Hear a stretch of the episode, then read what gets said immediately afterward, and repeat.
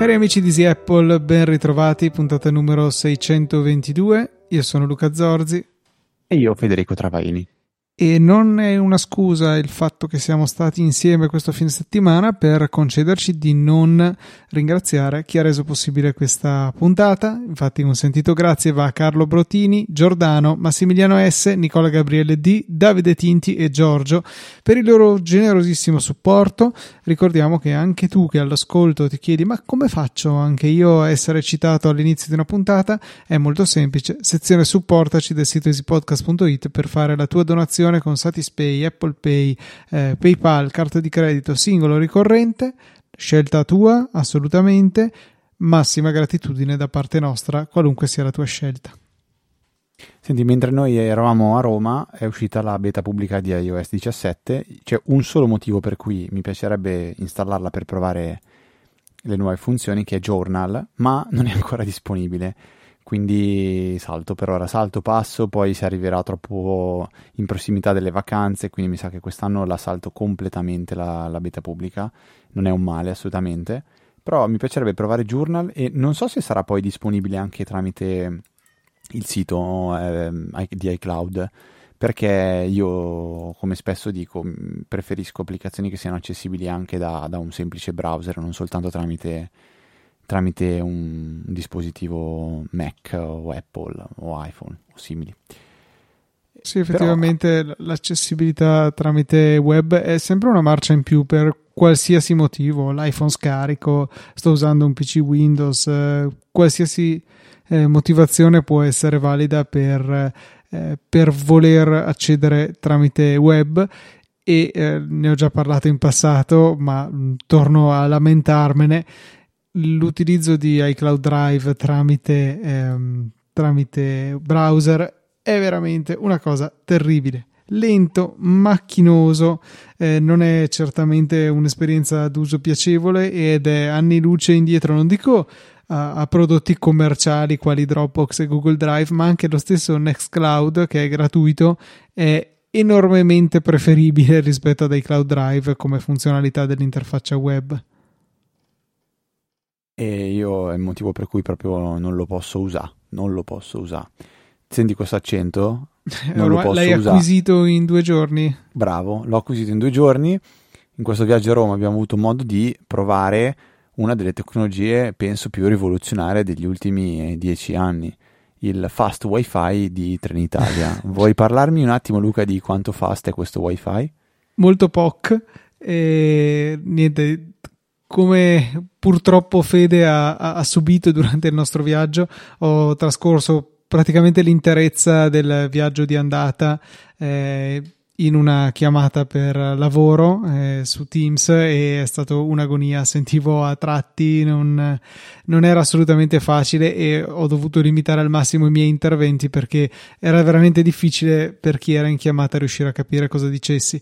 Malgrado questo fosse bollato come il fast wifi eh, non lo era per niente e peraltro non, eh, non funzionava praticamente niente neanche eh, il tethering con Wind dal mio iPhone mentre invece al ritorno stessa, eh, stessa mm, linea dell'alta velocità direi eh, forse l'altro binario però stiamo parlando di qualche metro di distanza lì invece ha, ha funzionato decisamente meglio. Non so se fosse complice il fatto che il treno era più vuoto al ritorno, però la differenza era piuttosto evidente, anche se non l'ho messo alla prova con una chiamata in tempo reale, che è certamente eh, una delle prove più dure per questo tipo di connessioni mobili, perché mentre uno YouTube, un Netflix a caso possono magari sfruttare i momenti in cui la connessione è più rapida e performante per scaricare il futuro, questo non può certo farlo una chiamata in tempo reale che deve costantemente inviare e ricevere dati per essere fruibile.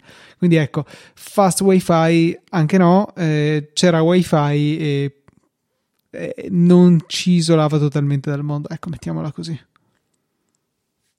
Ehm, probabilmente la presenza sì di meno persone, magari qualcosina ci ha aiutato nel viaggio di ritorno. Io all'andata ho avuto la brutta idea di provare ad andare contro quello che mi era stato consigliato da un amico di non fare, cioè il buon Matteo Arone mi ha detto non giocare in treno con l'iPad o con l'iPhone perché è impossibile.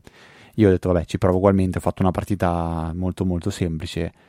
Eh, no, proprio impossibile, totalmente impossibile. Cioè, ping era minimo 250 millisecondi, ma schizzava tranquillamente oltre il secondo.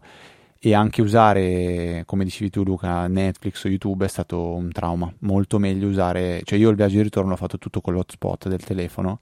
E a parte quando si entrava in galleria, per il resto del tempo riuscivo a, a vedere Black Mirror. E qui vorrei farvi veramente un consiglio cioè fare un consiglio, vorrei condividere con voi una puntata di Black Mirror che mi è piaciuta tantissimo, che vi consiglio di andare a vedere, è l'ultima stagione, la stagione 6, quella con Aaron Paul. Aaron Paul è il buon Jesse Pinkman di Breaking Bad, dove interpreta una, un astronauta. Ecco, quindi la, la, la, stagione 6 è la puntata dove si parla di due astronauti in missione eh, nello spazio per eh, non, non, non specifico meglio che cosa. Ecco, una puntata che trovo, ho trovato veramente scioccante e mi, è piaciuta veramente molto.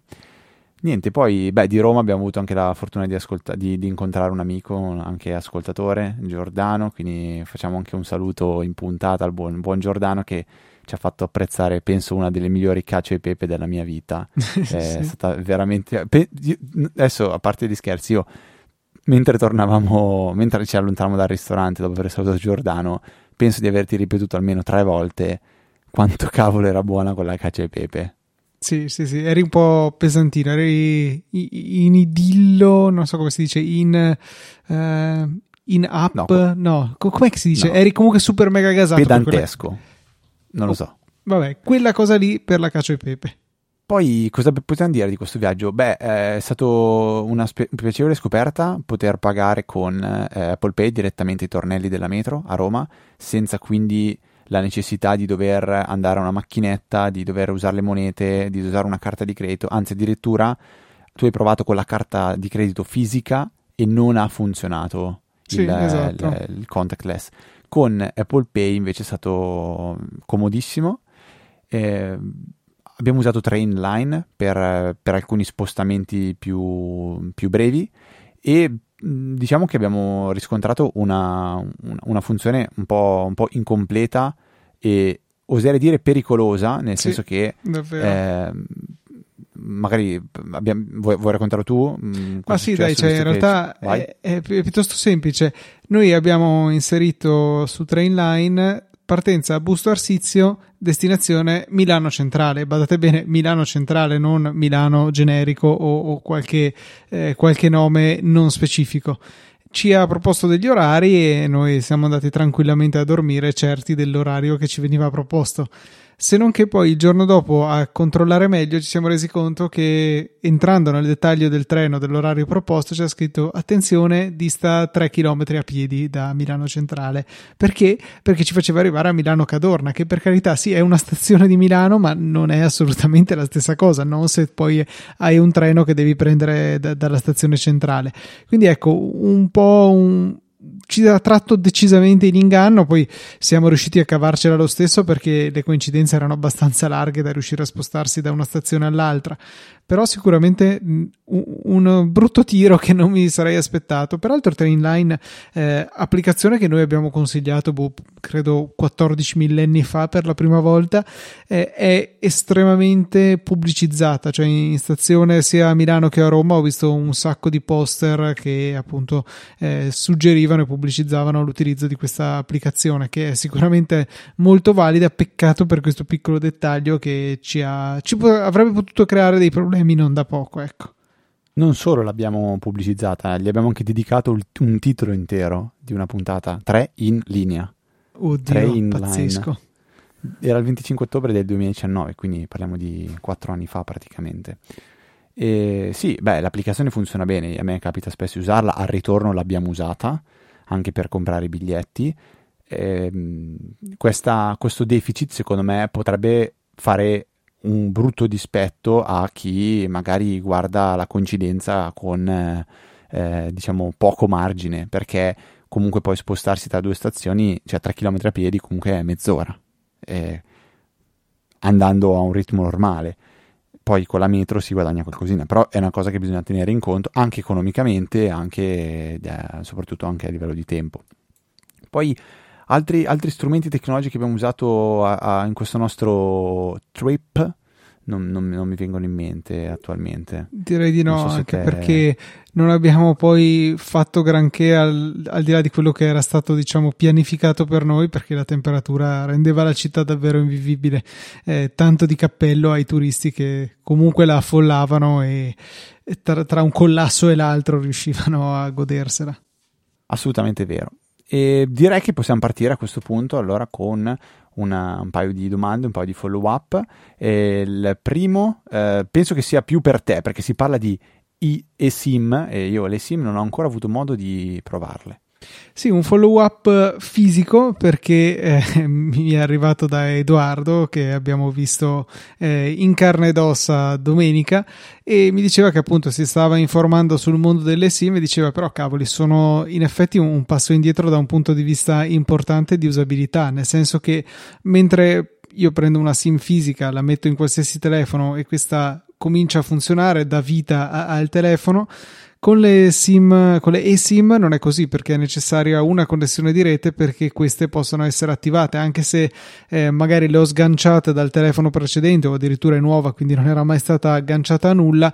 Una volta scansionato il QR è necessario una, avere una connessione di rete disponibile per poter poi agganciare effettivamente il segnale in modo da poter in qualche maniera eh, abbinare la SIM al nostro telefono e fino all'iPhone 13 era proprio così. Mi ha fatto notare Edoardo che c'è un bel asterisco eh, sulla pagina che parla delle SIM sul sito Apple, perché invece l'iPhone 14, che ricordiamo negli Stati Uniti, non ha nemmeno lo slot della SIM fisica, eh, permette di eh, eseguire la registrazione del telefono con la eSIM anche in assenza di connettività di rete che non so bene come funzioni però ecco è una possibilità in più data dall'iPhone 14 e forse un qualcosa che è stato necessario aggiungere per poter eh, diciamo avvicinarsi di più a questo futuro sicuramente desiderato da Apple in cui eh, non vengono più utilizzate le SIM fisiche ma tutto è virtuale. Ok, io la riflessione che facevo con te questo weekend a Roma era proprio riguardo l'iSIM perché forse è, è, il motivo principale per cui esiste la doppia SIM in un telefono, anzi sicuramente lo è, che è quello del, um, della, del telefono col numero aziendale e quello, quello privato. Che um, io personalmente ho sempre visto come una rottura di balle perché dovevi avere i due telefoni o le due SIM fisiche e una gestione fatta un po' così così. Invece ragionandoci bene oggi con la semplicità che si ha con la SIM virtuale, ehm, l'idea di avere anche un secondo numero che è telefonico, ma avere un solo telefono in mano, io la trovo come una soluzione molto più molto semplificativa per quanto riguarda questa, questo, questa necessità che spesso eh, dobbiamo, dobbiamo, avere. Ehm, però, eh, o meglio, però, eh, il, sì, però il vero vantaggio che in questi, in questi, ultimi mesi stiamo toccando con mano è proprio quello di, delle sim virtuali, quelle tipo di Airalo o servizi che ti permettono di andare all'estero e, e avere la connessione internet pagando pochissimo. Quindi una cosa che non, non, sarebbe stata possibile senza le sim. Non so a, quanto, a quando risalgono le prime sim e se sia stata Apple a introdurle, forse con, con, no, con gli Apple Watch, no, con gli mm. iPad non no? ho idea. Gli, gli Apple Watch sicuramente avevano le, eh, le, SIM fin da subito, cioè non hanno mai avuto uno slot per le, per le SIM. Eh, nel, 2016, ecco, nel 2016 lo smartwatch Samsung Galaxy Gear S2 Classic 3G è stato il primo dispositivo a implementare una eSIM.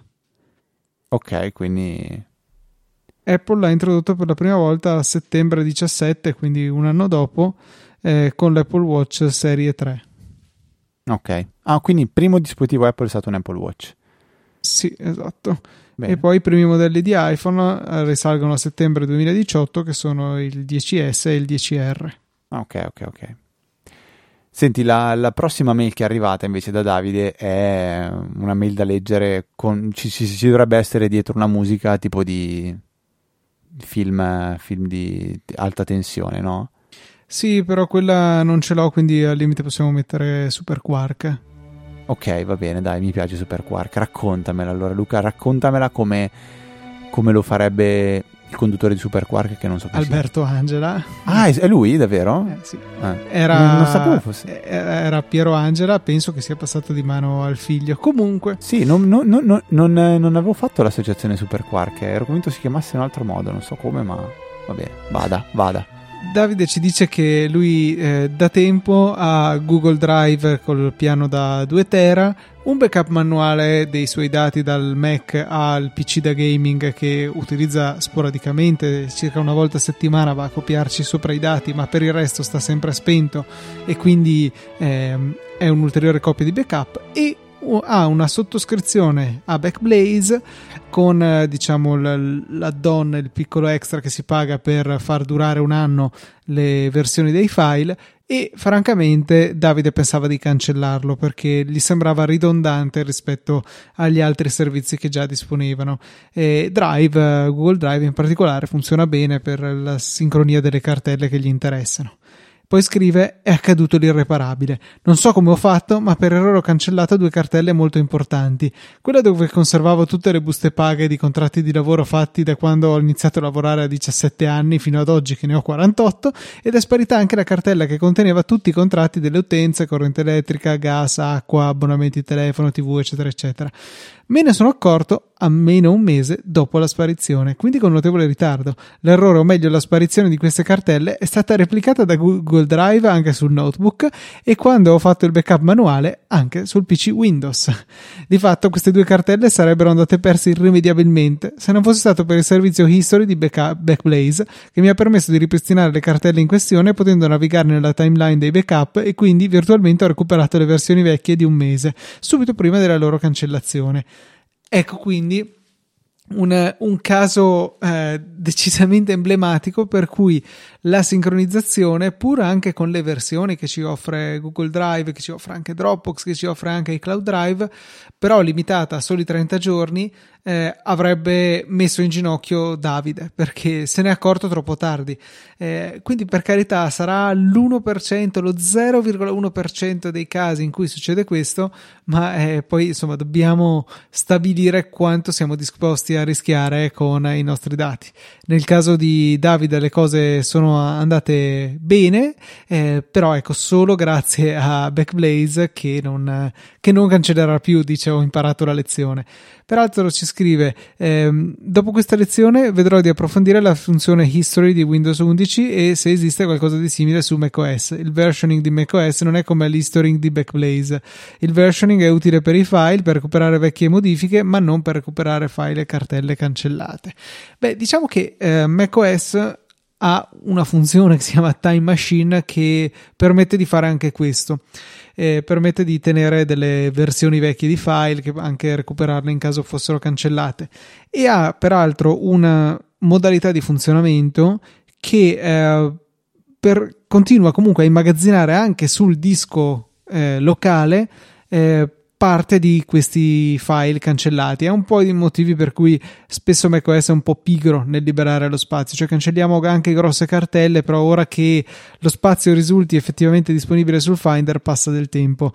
Eh, il motivo è spesso legato a questa funzionalità di Time Machine integrata e in questo caso eh, me ne sono accorto anche nel MacBook Air della mia ragazza perché ho dovuto recuperare la cartella di Nextcloud dove io avevo fatto un casino mostruoso e l'ho recuperata dal suo backup di Time Machine che viene fatto sul mio serverino domestico e mi sono reso conto che il ripristino stava procedendo troppo velocemente. Dico, cavoli, è anche in wifi, come fa a scaricare così in fretta? Poi guardo in Activity Monitor il fatto che non c'era nessuna attività di rete, vado nella sezione disco e vedo lettura e scrittura alla stessa velocità e ho detto, ecco che se lo sta copiando da se stesso. Quindi c'era una versione eh, salvata internamente al Mac che era in uso in quel momento per eh, andare a ripristinare i file. Comunque ecco, Time Machine è sicuramente una funzione di macOS eh, che è silente lì in disparte fino a quando serve, che poi salta fuori e ci dà una mano. È sicuramente un, eh, un ottimo compagno di vita di backup di, rispetto a Backblaze o altri servizi simili. Tutta questa lunga eh, storia per far sì che anche voi abbiate bene in mente che i servizi cloud di sincronizzazione non sono dei veri servizi di backup, per quello ci vogliono servizi specifici e la ritenzione lunga dei backup, perché eh, Davide l'ha scoperto sulla sua pellaccia, certe volte ci accorgiamo degli errori che facciamo quando ormai è troppo tardi. Tu Fede te ne eri accorto a tua volta con Tardissimo. cos'era? Eh, io mi ero accorto molto molto tardi quando avevo fatto la migrazione da Google Drive a Nextcloud. Ah, giusto, giusto. Che avevo spostato tutto, anche i file, diciamo, di, della Google Suite e quindi quelli li ho completamente distrutti perché li ho, ho, ho, ho come se avessi cancellato il file quindi ho creato un bel, un bel pasticcio e questo mi è, mi è, dispiaciuto, però vabbè, ricordiamo sempre che esiste la funzione di Synology che uso io che permette di scaricare in locale i file convertendoli con un formato, eh, un formato diciamo compatibile con, um, con, altri software, quindi per esempio Doc o PowerPoint o Excel, i vari Google Sheet, G Sheet, G Docs e G Slides. E poi eh, comunque mh, mm, hai fatto bene a dire il discorso di Time Machine perché avere un, un sistema che in rete possa, eh, possa, supportare Time Machine significa che quando accendi il Mac senza neanche rendertene conto fai il backup di cose che non sai mai se ti potranno servire. Giusto oggi io devo, devo recuperare la, il file della puntata di, di, di, di, settimana scorsa perché oggi mi ha scritto eh, Draghetti che devo andare... Aspetta, Draghetti, sì, scusami, perché abbiamo, c'è un amico che si chiama Andraghetti e Draghetti, o, o intanto il mio cervello va in pappa, che devo aggiungere un capitolo perché mancava. Allora io posso sì andare a riscaricarmi la puntata dal server volendo, però so che ce l'ho in Time Machine perché venerdì scorso, giovedì scorso l'ho, l'ho pubblicato, quindi vado in time, time Machine, mi recupero il file, lo, lo, ripristino, faccio la modifica, lo ricarico, lo ricancello e, e funziona. E, però l'ultima riflessione che volevo fare è questa e non so se esiste un sistema di backup che contempla il troppo troppo troppo tardi, cioè di cose di cui non ci si accorge nel giro di comunque qualche mese, eh, il rischio di perderle comunque cresce ovviamente più, più ci si dimentica, quindi eh, per esempio una, una, cosa del genere forse il Synology riuscirebbe a farla perché quando ci sono delle variazioni importanti di eh, memoria o, o di numero di file si può scegliere di ricevere una mail. Adesso non sono sicuro sul numero di file, ma sicuramente sulla memoria c'è, dovrei andare a controllare, in modo che se eh, fai il backup costantemente su Synology e un giorno si rende conto che sono variati tantissimi file, lui volendo può dirti guarda che c'è qualcosa di strano che è successo, poi tu puoi dire sì guarda ho cancellato un sacco di roba inutile, oppure un mm, porca miseria magari ho cancellato qualcosa di, di sbagliato. Mio consiglio da profano e non da zorzesco, ma da, da zorzato, cioè nel senso di uno che sta imparando, è di non affidarsi a cose manuali per mh, verificare che le cose siano state fatte giuste. Cioè, faccio un esempio, il backup viene fatto tutti i giorni, eh, viene mandata una mail, c'è, c'è un check che dice che il backup è andato a buon fine, sì, non ricevete la mail tutti i giorni e non pensate di ricevere la mail solo se c'è un errore. Utilizzate servizi come, in questo momento mi sfugge il nome, healthchecks.io eh, healthchecks.io, esatto, bravissimo, che eh, nel mio caso è configurato sia tramite mail ma sia, tra- ma sia anche con un bot eh, di, di Telegram. Quindi mi è capitato di recente che eh, mi arrivasse un messaggio dicendo guarda che questo backup qua non è stato completato entro le 4 di mattina, allora io mi sono reso conto che qualcosa non stava funzionando. In realtà ho detto, boh, eh, la prima cosa che faccio è in questi casi è aspetto la notte dopo per vedere se la notte dopo ha, ha funzionato, funziona, funzionerà in modo che magari è stato un momento di, di, so, di errore di comunicazione. In questo caso era proprio il backup sui tuoi server, Luca. Ah, okay. E la mattina dopo è andato in, in automatico a posto e, e, si è risolto. era capitato invece, se ti ricordi, qualche mese fa, perché avevo sforato eh, il limite di spazio che era disponibile nel mio, nel mio bucket. Sì, ti avevo assegnato una quota e l'avevi ecceduta. Ma perché ci siamo accorti che c'erano a memoria tipo 100 versioni del backup tenute. Allora ho, l'avevo diminuito a tipo 15, una roba del genere.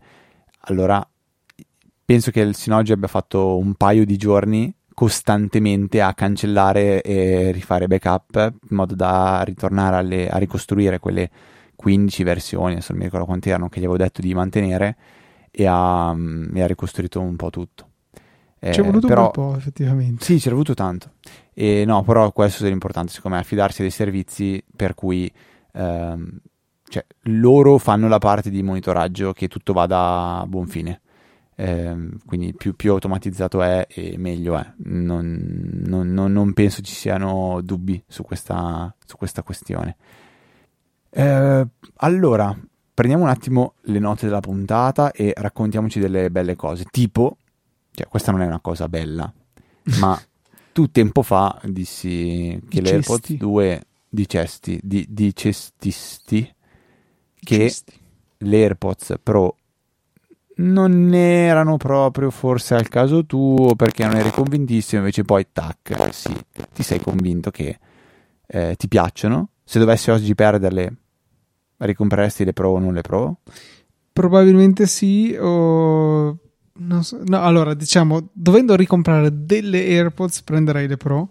Eh, poi però penso che ho ancora le, le, due che a parte il problema della batteria che soffre il freddo ancora vanno abbastanza le AirPods 2 normali, però no, eh, scherzi a parte sono sicuramente un prodotto azzeccato, cioè eh, ero partito decisamente con il piede sbagliato, eh, non facendo i compiti, nel senso non, eh, reali- non ricordandomi, non studiando il fatto che era disponibile la possibilità di controllare la riproduzione strizzando eh, le gambette, ecco che l'ho detto di nuovo, ehm, no, non cioè non solo il play pausa, ma anche la canzone successiva, canzone precedente, che risultano fondamentali eh, per, per, me, sia che stia ascoltando un podcast e voglia saltare avanti o indietro, eh, sia che stia ascoltando la musica e voglia cambiare traccia. E poterlo fare direttamente eh, strizzando le AirPods è sicuramente un grande passo avanti eh, rispetto a non poterlo fare perché ecco io mi ero convinto che l'unica cosa che si potesse fare eh, fosse anzi addirittura solamente tenere premuto a lungo e, e lì è personalizzabile per ehm, fare il cambio diciamo della riduzione del rumore da trasparenza a riduzione oppure per eh, richiamare Siri ecco altre, altre cose non mi sembrava che ce ne fossero. In realtà c'è questa possibilità strizzandole e eh, c'è anche la possibilità di fargli delle carezze per cambiare il, il volume che è un'altra cosa molto utile. Al di là di quello le trovo comode e rimangono e questo è paradossale perché non, non, non, non, si abbina bene con quello che sto per raccontare, ma finisco il discorso lo stesso. Eh, rimangono un po' scomode da tenere eh, a letto mentre si guarda qualcosa sull'iPad, cioè poggiare la testa sul cuscino ma tenerla sollevata tale per cui riesco a vedere quello che ho sull'iPad di fianco, un film, una serie tv. Ecco, non risulta comodissimo, però, però si fa. E e non è che fosse una cosa significativamente diversa rispetto alle precedenti AirPods 2. Dove però mi sono state estremamente utili eh, è stato nel corso di una trasferta la settimana scorsa, dove nell'albergo dove ero c'era un climatizzatore eh, decisamente necessario, ma anche estremamente rumoroso. Eh, resomi conto all'arrivo insomma che era molto caldo in camera ho acceso a manetta il clima. Quando poi sono uscito sono andato in azienda sono tornato rapidamente per una doccia e poi fuori a cena. Insomma sono rientrato verso le 11 e c'era finalmente una temperatura gradevole. Eh, allora ho detto vabbè benissimo fa troppo rumore spengo il clima e vado a dormire. Il problema è che un'ora dopo mi sono risvegliato sudato perché il fresco se n'era, se n'era già andato. E quindi mi sono ritrovato davanti a una scelta cioè se rimanere sveglio per il caldo oppure eh, rimanere sveglio per il rumore del clima. Tuttavia non avevo dietro i tappi per le orecchie che di solito ho sempre nel mio kit di sopravvivenza da, da viaggio e però dopo mi è arrivata l'illuminazione, malgrado fossi, fossi, piuttosto abbioccato. La soluzione è stata indossare le AirPods senza riprodurre alcunché, ma attivando la riduzione del rumore. Riduzione del rumore che è stata estremamente efficace nel riuscire a cancellare il rumore della, della ventola e soprattutto del compressore del clima, perché quella è una di quelle unità, mi pare si chiamino unico de, della Splendid o qualcosa del genere, eh, che non hanno l- la macchina esterna di fatto um, non sono dei pinguini perché almeno hanno due tubi separati per eh, eh, aspirare l'aria esterna e risputarla fuori riscaldata. Eh, però comunque il compressore ce l'hai in casa a differenza delle classiche unità split che abbiamo un po' tutti in cui il compressore è nell'unità esterna e quindi non ne sentiamo il rumore. Ecco, con questo trucchetto delle, delle, AirPods sono riuscito a dormire al fresco e in relativo, no, diciamo in quasi totale silenzio. E il motivo per cui dicevo che forse c'era un po' una dissonanza cognitiva tra quello che stavo dicendo prima e quello che ho detto adesso è che mi sembra che il modo in cui tengo la testa sul cuscino sia a questo punto diverso in fase voglio dormire rispetto alla fase voglio vedere qualcosa sull'iPad. Eh, infatti non mi hanno dato fastidio, non le ho perse, mi sono risvegliato comunque con la mia riduzione del rumore ancora attiva, eh, svariate ore dopo perché mh, mm, direi che le ho tenute tranquillamente 6-7 ore. Eh, e appunto non, non, hanno battuto ciglio le AirPods, no, forse dai erano più 5-6 che 6-7. Comunque eh, sono durate tutta la notte, che era quello che mi importava, e sono riusciti a consentirmi di dormire. Quindi AirPods Pro 2 decisamente eh, promosse anche per un motivo inaspettato. Bene, bene, bene, Luca. Comunque mi rendo conto che tu sei una di quelle persone che quando va negli hotel, quindi guarda anche la marca dei condizionatori. Ma no, lo, lo, conoscevo, cioè nel senso era un oggetto che avevo già visto in passato Pu- altrove. Tu puoi conoscere una macchina, vedi passare dici ah ok questa qua è una Polo, questa è una cosa, ma non puoi conoscere i condizionatori Luca. E eh, sì, tu devi sapere che io un anno fa avevo dovuto scegliere i condizionatori per casa mia, quindi in attesa che il commesso mi prestasse attenzione ho visto tutto quello che c'era esposto alle Rua Merlin, quindi... Oh mamma mia è vero, non ci avevo pensato a questa, questa cosa. Vabbè, niente, io invece ti, ti voglio consigliare una, un'applicazione che ho visto su, cioè usare da un amico, una, una cosa che mi ha fatto fare wow, perché eh, vedo una storia di un, ripeto, un amico che dice di essere andato in bicicletta da dove abitiamo noi fino al Mottarone e poi di essere tornato.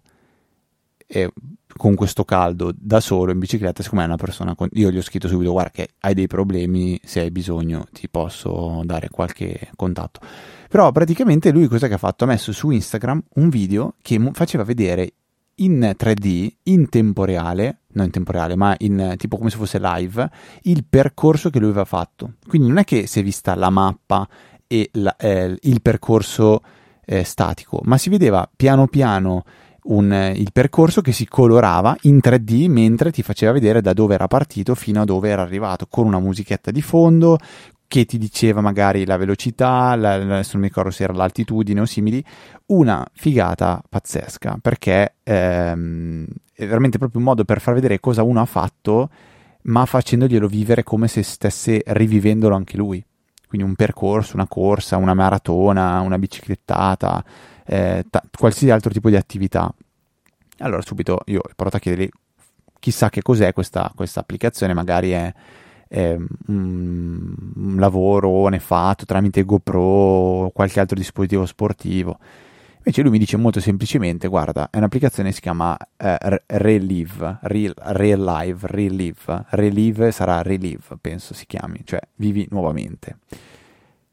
Gratuita per, per iPhone, esiste anche una versione web eh, totalmente gratuita perché è proprio la potete scaricare e usare, non c'è un limite, non c'è nient'altro, c'è una versione eh, Pro, la chiamano eh, Plus, Plus la chiamano, che ha un prezzo in abbonamento, ma eh, la versione gratis permette di fare quello che il mio amico aveva fatto, quindi prende in automatico dalla, dalla, dalla, dalle, dall'applicazione salute, dai propri dati, quindi dell'iPhone, dell'iPhone prende i dati, se questi dati hanno dentro la mappa di localizzazione più l'altitudine, cose simili, lui è in grado già di andare a ricreare il video.